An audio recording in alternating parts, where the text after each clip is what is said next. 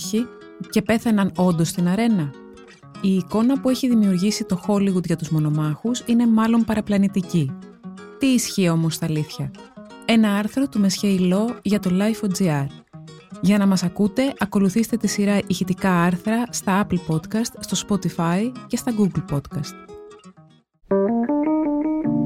Είναι τα podcast της Lifeo.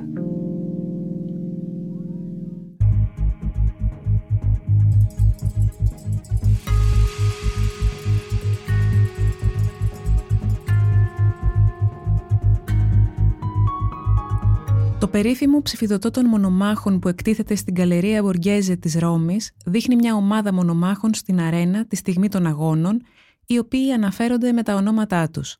Αστίβους, Ροντάν, Βελερεφόντης, Κούπιντο, Αυρίους, Άλουμνους, Σερπένιους, Μέλιο, Ματζίτσινους και άλλοι. Όλοι superstar της εποχής του 4ου αιώνα μετά Χριστόν. Παρουσιάζονται μειώδεις και ρωμαλαίοι, η επιτομή της αρενοπότητας και της ιδανικής σωματικής διάπλασης, όπως ακριβώς παρουσιάζονται σήμερα οι μονομάχοι στις ταινίες του Hollywood. Ψηλοί, με συχτοδεμένα σώματα και φουσκωτούς μυς, εκπροσωπούν τη σωματική τελειότητα, όμοι με τους ηθοποιούς που τους ενσαρκώνουν. Πόσο αληθινή είναι όμως αυτή η εικόνα? Τα αποτελέσματα των ερευνών στους χώρους ταφής των μονομάχων που ανακαλύφθηκαν πρόσφατα στην Έφεσο της Τουρκίας και στην Αίγυπτο, κοντά στις αρχαίες Θήβες, και η μελέτη της σύστασης και του μεγέθους των οστών τους δείχνουν ότι απήχαν πολλοί από τις απεικονίσεις των έργων τέχνης της κλασικής εποχής και από τα πρότυπα της σύγχρονης pop κουλτούρας. Από όσα ανακάλυψαν οι αρχαιολόγοι, οι μονομάχοι ήταν ογκώδεις, όχι όπως οι σημερινοί bodybuilder, αλλά με ένα παχύ στρώμα υποδόριου λίπους να καλύπτει την κοιλιά και τον θώρακά τους. Αυτό σημαίνει ότι η διατροφή τους διέφερε αρκετά από τη διατροφή των σημερινών αθλητών και μαχητών των πολεμικών τεχνών, που τρώνε κυρίως ζωικές πρωτεΐνες, κρέας και ψάρι, και το σώμα τους είναι στεγνό, χωρίς ίχνος λίπους. Οι μονομάχοι τρέφονταν κυρίως με υδατάνθρακες, κριθάρι και όσπρια και ελάχιστες ζωικές πρωτεΐνες, γιατί ο βασικός στόχος ήταν να παχύνουν. Στις διαπιστώσεις για τη σωματική διάπλαση των μονομάχων κατέληξε μια ομάδα ιατρικών ανθρωπολόγων στο Ιατρικό Πανεπιστήμιο της Βιέννης, που μελέτησαν τα αρχαία ευρήματα σχεδόν 2.000 χρόνων από το νεκροταφείο μονομάχων της Εφέσου. Ο μαζικός τάφος που φωτίζει αρκετά τον τρόπο που ζούσαν περιέχει οστά 67 μονομάχων και μία σκλάβας, πιθανόν τη συζύγου κάποιου από αυτούς. Τα αφιερώματα και οι ανάγλυφες εικόνες μονομάχων σε στιγμές μάχης στις πλάκες του νεκροταφείου δεν αφήνουν καμία αμφιβολία για την ιδιότητα των ανθρώπων που είναι θαμμένοι εκεί. Ήταν μονομάχοι και σχεδόν όλοι πέθαναν αγωνιζόμενοι στην αρένα. Παρότι κανένας από τους 68 σκελετούς δεν είναι ολόκληρος, τα οστά των χεριών και των ποδιών που έχουν διατηρηθεί είναι αρκετά για να οδηγήσουν τους επιστήμονες σε ασφαλή συμπεράσματα για τη διατροφή και την κατάσταση της υγείας των ενταφιασμένων. Ίχνη στοιχείων που εντοπίστηκαν, όπως ασβέστιο και ψευδάργυρος, τους επέτρεψαν να πιστοποιήσουν τις βασικές πρώτες ύλες της τροφής τους. Σύμφωνα με τα ευρήματα, έτρωγαν λίγες ζωικές πρωτεΐνες, μεγάλες ποσότητες από τροφές πλούσιες σε υδατάνθρακες, όπως όσπρια και δημητριακά, ενώ έπαιρναν ως συμπλήρωμα μια καλή ποσότητα ασβεστίου. Αυτήν τη διατροφή, που δεν περιείχε σχεδόν καθόλου κρέας, την περιγράφει ο Πλίνιος στη φυσική ιστορία του, όπου αναφέρει τους μονομάχους με το παρατσούκλι τους, χοντρεάριοι, δηλαδή κρυθαροφάγους. Το κύριο φαγητό των μονομάχων ήταν ένας χυλός από κριθάρι, σκέτος ή μαζί με κάποιο όσπριο. Σύμφωνα με τους ερευνητές, η κατά βάση χορτοφαγική διατροφή των μονομάχων δεν ήταν συνέπεια της φτώχειας ή της σκλαβιάς τους. Η γενική εντύπωση είναι ότι όλοι οι άντρες και οι γυναίκες που μάχονταν ως μονομάχοι ήταν αποκλειστικά σκλάβοι. Αυτό όμως δεν ίσχυε στα αλήθεια. Αν και οι περισσότεροι μονομάχοι ήταν αιχμάλωτοι πολέμου και κατάδικοι, υπήρχαν και κάποιοι που έμπαιναν στις σχολές εθελοντικά, για τα λεφτά, όταν έλυγε η θητεία τους στο στρατό. Άρα, μονομάχοι μπορούσαν να γίνουν και οι ελεύθεροι πολίτες και ο λόγος ήταν προφανής. Δεν ζούσαν όλοι οι Ρωμαίοι σε πολυτελείς βίλες, ντυμένοι με πανάκριβους χιτώνες και χλαμίδες, απολαμβάνοντας χλιδά τα συμπόσια. Οι περισσότεροι ζούσαν σε άθλιες συνθήκες, μέσα στη φτώχεια και βουτυγμένοι στα χρέη. Ο καλύτερος τρόπος για να ξεφύγουν ήταν να μπουν σε μια σχολή για μονομάχους, κάτι σαν το Squid Game, χωρίς τη βέβαιη θανατηφόρα κατάληξη. Με κάθε νίκη μπορούσαν όχι μόνο να ταΐσουν την οικογένειά τους, αλλά και να βγάλουν πολλά λεφτά και να γίνουν διασημότητες, οπότε άξιζε το ρίσκο. Υπήρξαν και περιπτώσεις Ρωμαίων ευγενών που έλαβαν μέρος σε μονομαχίες, με πιο γνωστό παράδειγμα αυτό του Ρωμαίου αυτοκράτορα Μάρκου Αυρήλιου Κόμοδου.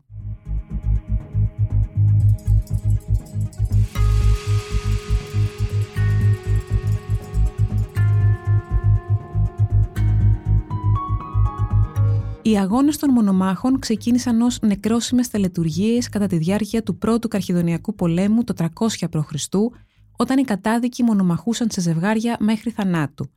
Με τα χρόνια όμως, και όσο γίνονταν πηγή εισοδήματος, και μάλιστα σοβαρή, για ανθρώπους όλων των τάξεων, οι αγώνες έγιναν πιο ήπιοι, σχεδόν εκλεπτισμένοι.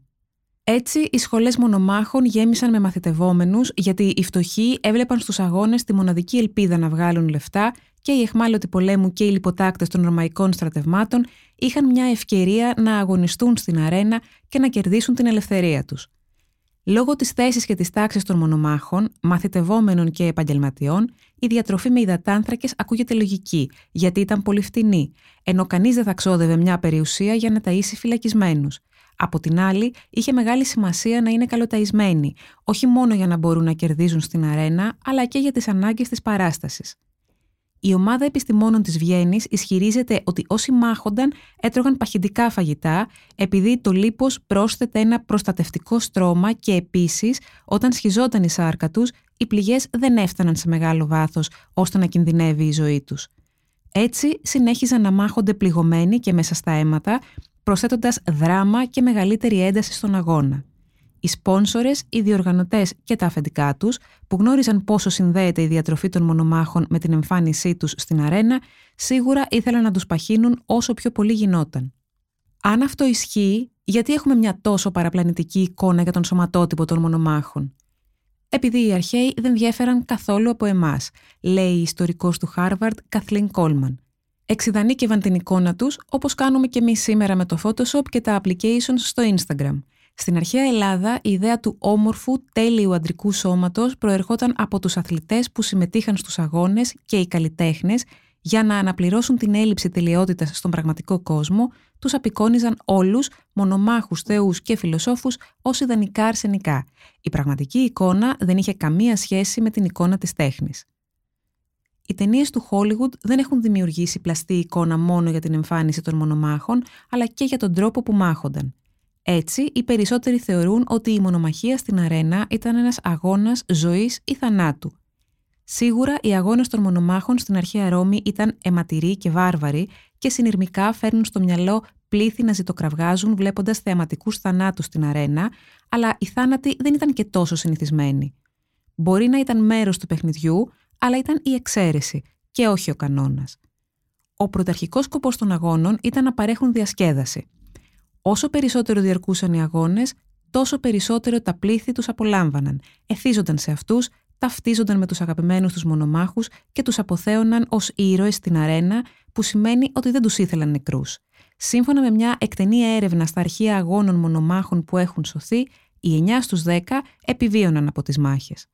Ο μονομάχος ήταν περιουσία και μάλιστα τεράστιας αξίας και κανείς, ούτε ο ιδιοκτήτης του, ούτε οι διοργανωτές, δεν ήθελε να χάσει τον μαχητή του. Ο κόσμος τους ήταν αρκετά περίπλοκος και πολλά που είναι γνωστά για αυτούς, κυρίως από ταινίες, δεν ίσχυαν.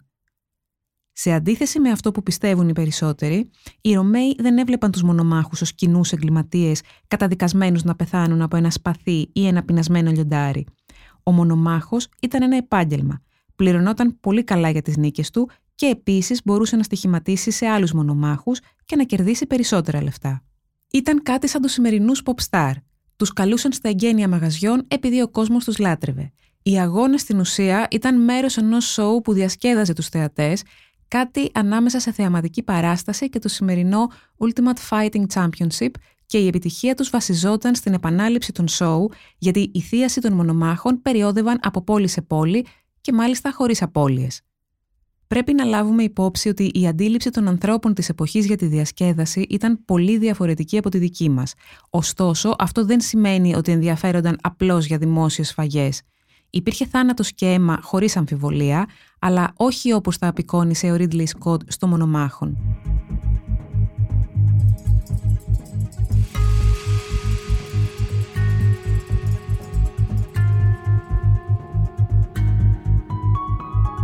Ήταν ελάχιστες οι μονομαχίες μέχρι θανάτου. Οι μονομάχοι ήταν σκλάβοι, που σημαίνει ότι η ζωή τους ήταν στο έλεος των άλλων, των αφεντικών τους, των ανθρώπων της εξουσίας, των ανταγωνιστών τους, των χορηγών. Εάν το επιθυμούσαν οι Ρωμαίοι γερουσιαστές, μπορούσαν να πληρώσουν ένα τεράστιο χρηματικό ποσό για να παρακολουθήσουν δύο μονομάχους να αγωνίζονται μέχρι θανάτου. Αυτό όμως ήταν εκτός παιχνιδιού. Δεν συμπεριλαμβανόταν στα συνήθεια αγωνίσματα της αρένας, που ήταν κυρίως μάχη ανάμεσα σε δύο μονομάχους ή ένα κυνηγετικό παιχνίδι με άγρια ζώα. Η εκπαίδευση των μονομάχων κόστιζε πάρα πολλά λεφτά και αν ένας μονομάχος σκοτωνόταν στην αρένα, εσκεμμένα ή τυχαία, ο χορηγός του αγώνα ήταν υποχρεωμένος να αποζημιώσει τον ιδιοκτήτη του. Επίσης, ο χορηγός έπρεπε να αναλάβει και το κόστος της ταφής του. Αυτό δείχνει ότι η ρωμαϊκή κοινωνία εκτιμούσε τους μονομάχους κυρίως για το θέαμα, άρα ήταν πιο χρήσιμοι ζωντανοί παρά νεκροί. Η ατμόσφαιρα στα στάδια όπου γίνονταν οι αγώνες ήταν κάτι ανάλογο με τις συναυλίες των μεγάλων ροκ συγκροτημάτων σήμερα, με εντυπωσιακά ζωγραφισμένα σκηνικά, αναβατόρια να εμφανίζουν τους μονομάχους από καταπακτές και τους διοργανωτές να τους αναγγέλουν με ενθουσιασμό, συνοδεία κρουστών. Η είσοδός τους στην αρένα ήταν τόσο εντυπωσιακή, όσο και η είσοδος ενός σημερινού pop star σε συναυλία. Οι αγώνες είχαν πρωταρχικό σκοπό τη διασκέδαση του πλήθους και οι Ρωμαίοι τους είχαν σχεδιάσει έτσι ώστε να προσφέρουν αγωνία και συγκίνηση, φροντίζοντας να κρατούν τους θεατές συνεχώς στη τζίτα. Γι' αυτό και στις αρένες υπήρχαν πολλές καταπακτές από όπου έβγαιναν άγρια ζώα που κυνηγούνταν μέχρι θανάτου, υπήρχε ορχήστρα που έπαιζε μουσική σε όλη τη διάρκεια των αγώνων, υπήρχαν φωτιές και επίσημοι που έφταναν τελευταίοι πανηγυρικά για να τους δουν όλοι και να τους χειροκροτήσουν. Οι διοργανωτές ζευγάρωναν τους μονομάχους με τέτοιον τρόπο ώστε να εξασφαλίζουν θεαματικές μάχες. Έβαζαν έναν έμπειρο με κάποιον καινούριο, έναν σβέλτο και επιδέξιο εναντίον κάποιου μεγαλόσωμου με βαρύ οπλισμό και ακόμα πιο βαριά πανοπλία, και τα πλήθη διασκέδαζαν με τον μεγαλόσωμο άντρα που προσπαθούσε να πιάσει τον γρήγορο αντίπαλό του. Το μεγαλύτερο έπαθλο για έναν μονομάχο ήταν η ελευθερία του. Ακόμα και αν δεν την κέρδιζαν, οι νικητές πολλών συνεχόμενων αγώνων έβγαζαν τα λεφτά που χρειάζονταν για να την αγοράσουν. Ωστόσο, μερικούς μονομάχους δεν τους ενδιέφερε η ελευθερία. Ίσως ακούγεται σοκαριστικό, αλλά ο Φλάμα, ο μονομάχος από τη Συρία, όταν μετά από 30 νίκες κέρδισε την ελευθερία του, την απαρνήθηκε και συνέχισε να αγωνίζεται στην αρένα. Για έναν μονομάχο, η ζωή εκτός αρένας δεν ήταν πάντα λαμπερή. Οι περισσότεροι δεν είχαν σπίτια να επιστρέψουν και ακόμα και όταν απελευθερώνονταν δεν τους άρεσε καθόλου το ενδεχόμενο να βρουν μια κανονική δουλειά και να ζήσουν μια μοναχική ζωή. Οι μονομάχοι είχαν την αποδοχή που έχουν σήμερα οι pop star, ακόμα και εκτός αρένας. Λατρεύονταν όπως οι σημερινοί μπασκετμπολίστες του NBA ή οι ποδοσφαιριστές και ήταν διασημότητες τέτοιου μεγέθους που ήταν το βασικό θέμα στις συζητήσεις του κόσμου.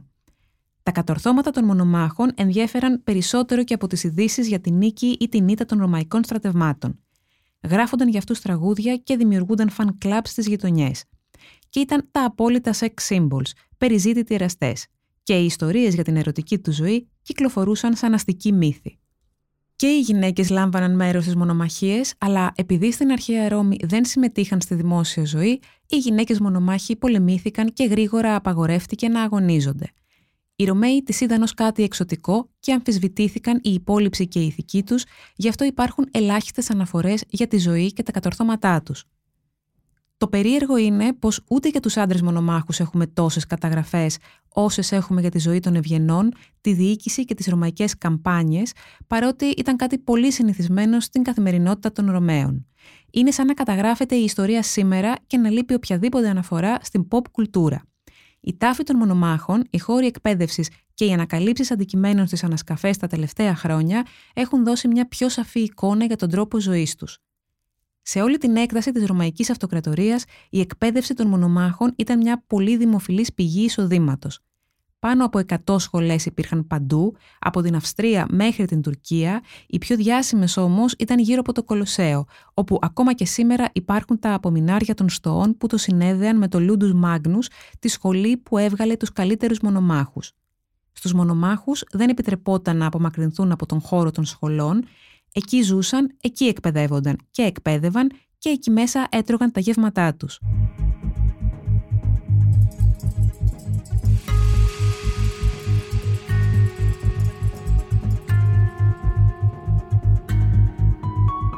Να σημειωθεί ότι το έξτρα λίπος στο σώμα τους δεν σημαίνει ότι δεν ήταν υγιείς ή ότι τους κακομεταχειρίζονταν. Τα αρχαιολογικά ευρήματα στην Έφεσο δείχνουν το αντίθετο. Η μονομάχη ήταν μια τεράστια επένδυση και από τα κτίρια όπου ζούσαν φαίνεται ότι τους εξασφάλιζαν πολύ καλές συνθήκες διαβίωσης.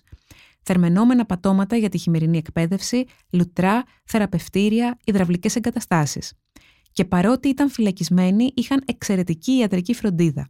Αυτό το καταλαβαίνει κανείς και από τα ονόματα ξακουστών γιατρών της εποχής που τους φρόντιζαν, όπως ο Γαληνός της Περγάμου, από τους σπουδαιότερους Έλληνες γιατρούς που επηρέασαν την ιατρική για αιώνες.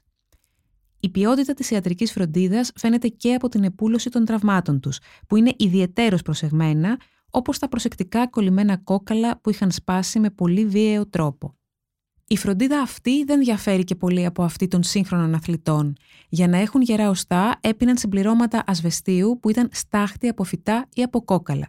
Οι μετρήσεις έδειξαν ότι τα επίπεδα ασβεστίου στα κόκαλα των μονομάχων ήταν εξωφρενικά σε σχέση με των άλλων πολιτών. Ο Πλίνιος αναφέρει στη φυσική ιστορία του ότι για κράμπες στην κοιλιά ή μελανιές κοίταξε στην εστία του σπιτιού σου. Πιες την αλυσίβα που θα φτιάξεις από τις τάχτες και θα θεραπευτείς.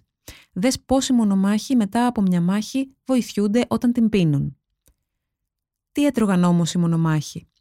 Σύμφωνα με τον Καρλ Γκρόσσμιτ, έναν παλαιοπαθολόγο από το Ιατρικό Πανεπιστήμιο της Βιέννης και τον συνεργάτη του Φαμπιάν Κάντς, στα οστά τους ανιχνεύτηκαν χημικά στοιχεία όπως ασβέστιο, στρόντιο και ψευδάργυρος, κάτι που προκάλεσε μεγάλη έκπληξη, γιατί ανέτρεψε την πεποίθηση χρόνων ότι ήταν αποκλειστικά χορτοφάγοι. Σίγουρα, συγκρινόμενοι με τον μέσο πολίτη της Εφέσου, οι μονομάχοι έτρωγαν περισσότερες φυτικές τροφές και πολύ λιγότερη ζωική πρωτεΐνη.